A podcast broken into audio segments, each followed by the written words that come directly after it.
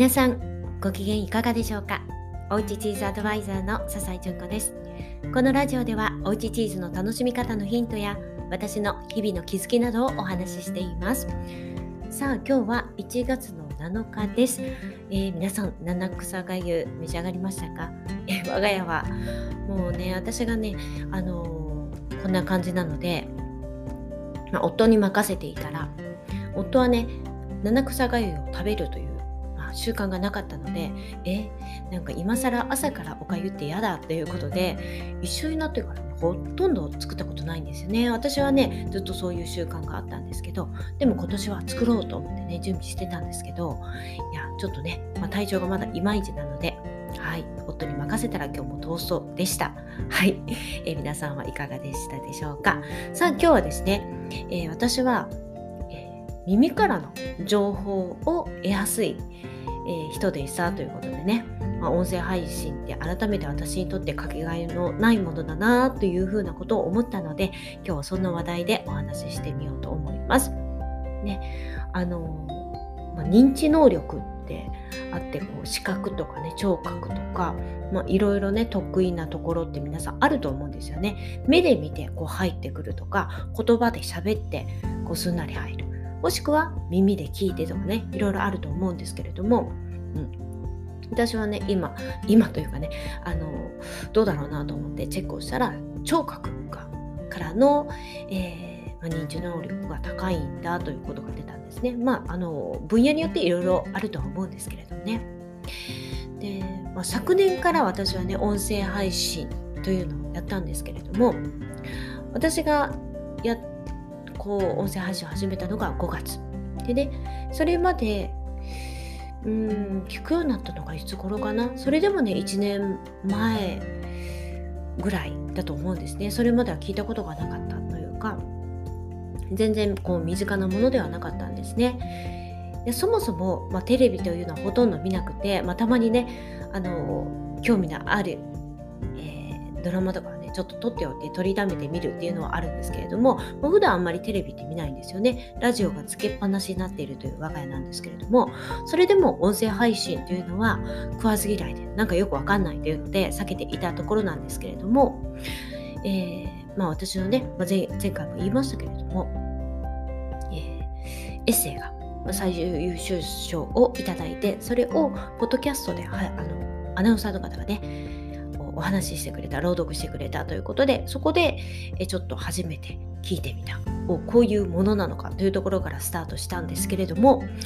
でそこからねいろんなのを聞いていくうちにあ面白いじゃない。っていうのでね特に、まあ、ボイシーを初めて聞いた時に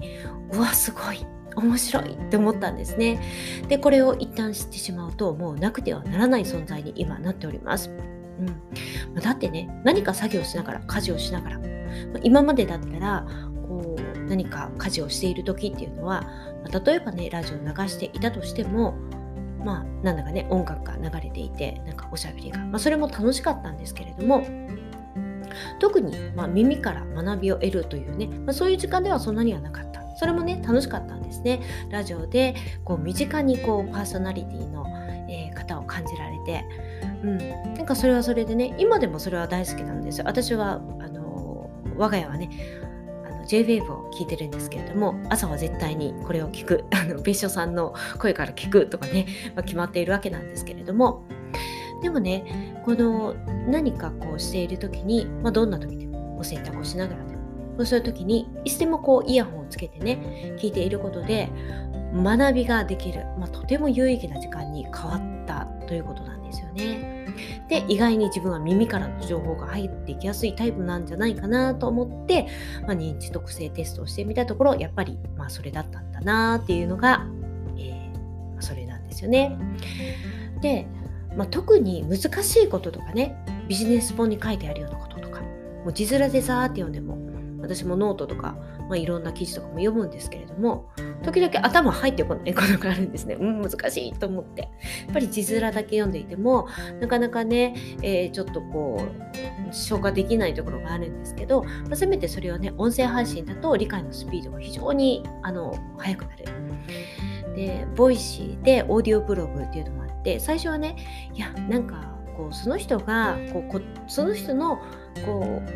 う温度とかねあの間の取り方とかその人が言う、えー、こう話だけが聞きたいって思ってたんですけど意外にオーディオブログとかねあの誰かのコラムとかをアナウンサーの方とかが読み上げてたりするのもね最初はなんかちょっとうって思ってたんですけどそれを聞いているとこう難しいこととかがスッとこう入ってきてあなんかいいじゃんって思って。でしかも読んでいると時間がかかるけれども、えー、何かをしながらね、えー、ニュースが読めたりとかね非常にいい情報が入ってきたりと。いやこれはいいなということで、うん、まあもう癖になってますね。でまたねあのいろんなパーソナリティの方大好きな方いろいろいらっしゃいます。でこういう方がお話ししてくださるっていうのは、まあ、単なるテキストの情報だけではなくてその人の話し方とか、えー、声の温かさとかね間の取り方とかねいろんなのを感じ取れるのがまた心地いいですよね。でこうやって得た情報っていうのは割とやっぱり頭に残っているんですよねで思い返してみるとねこう子供の時特に今小学校小学校6年生の息子がいるんですけれども保育園の時からお友達のお母さんがベネッセの英語教室をやっていたこともあって、まあ、そこにじゃあ通うねということで、まあ、CD がねあったんですねテキストで。うん、でその CD を必ず保育園の送り迎えの、まあ、送迎時に必ず聞いていたんですけれどもずっとずっと聞いていたおかげで発音が非常に良くてあの一番このあの教室でねあの非常にいいと、うんまあ、ネイティブのように話せるよっていう風に先生からもお墨付きをいただいてもういろんなねフレーズも覚えているんですよね。いやすごいなと思って。で、えー、まあ、それをね生かして今は英語でこう表現する。英語で歌ったりする、まあ、ミュージカルのようなものをね今チャレンジしているんですけれどもこれもね幼い頃のその聴覚からの情報、えーがね入りやすかった。おかげなんだろうなというふうに改めて思っています。でとはいえね今もう大きくなってよってね、えー、皆さんね思う方もいらっしゃると思うんですけれども、うん、だけどやっぱりこう私のように聴覚の認知能力がえー、高いとかね得意っていう人もいらっしゃると思うしそういう方は是非積極的に使うべきだと思うしもしそうでなかったとしてもね、うん、何かしながらね耳から情報を得られる、まあ、こんな一石二鳥のことがあるんですよね。もうこれ使わないではないですよね。うん、何かこうなんだろう洗濯しながらとか何かお掃除しながらとか移動しながらとかね、まあ、この音声配信というのは非常にまあ、素晴らしいコンテンツだなと改めてこう思っています。ということで私はねもうもう人のねこう音声配信を聞いてねうわためになるなっていうふうに思っているんですけれどもこんな私のね声が誰かのもしお役に立てたらいいなってまあお役に立てるような情報を発信していかないといけないなもしくはね役に立てる、まあ、情報ではなくてもいやなんかちょっとほっとしたなとかね、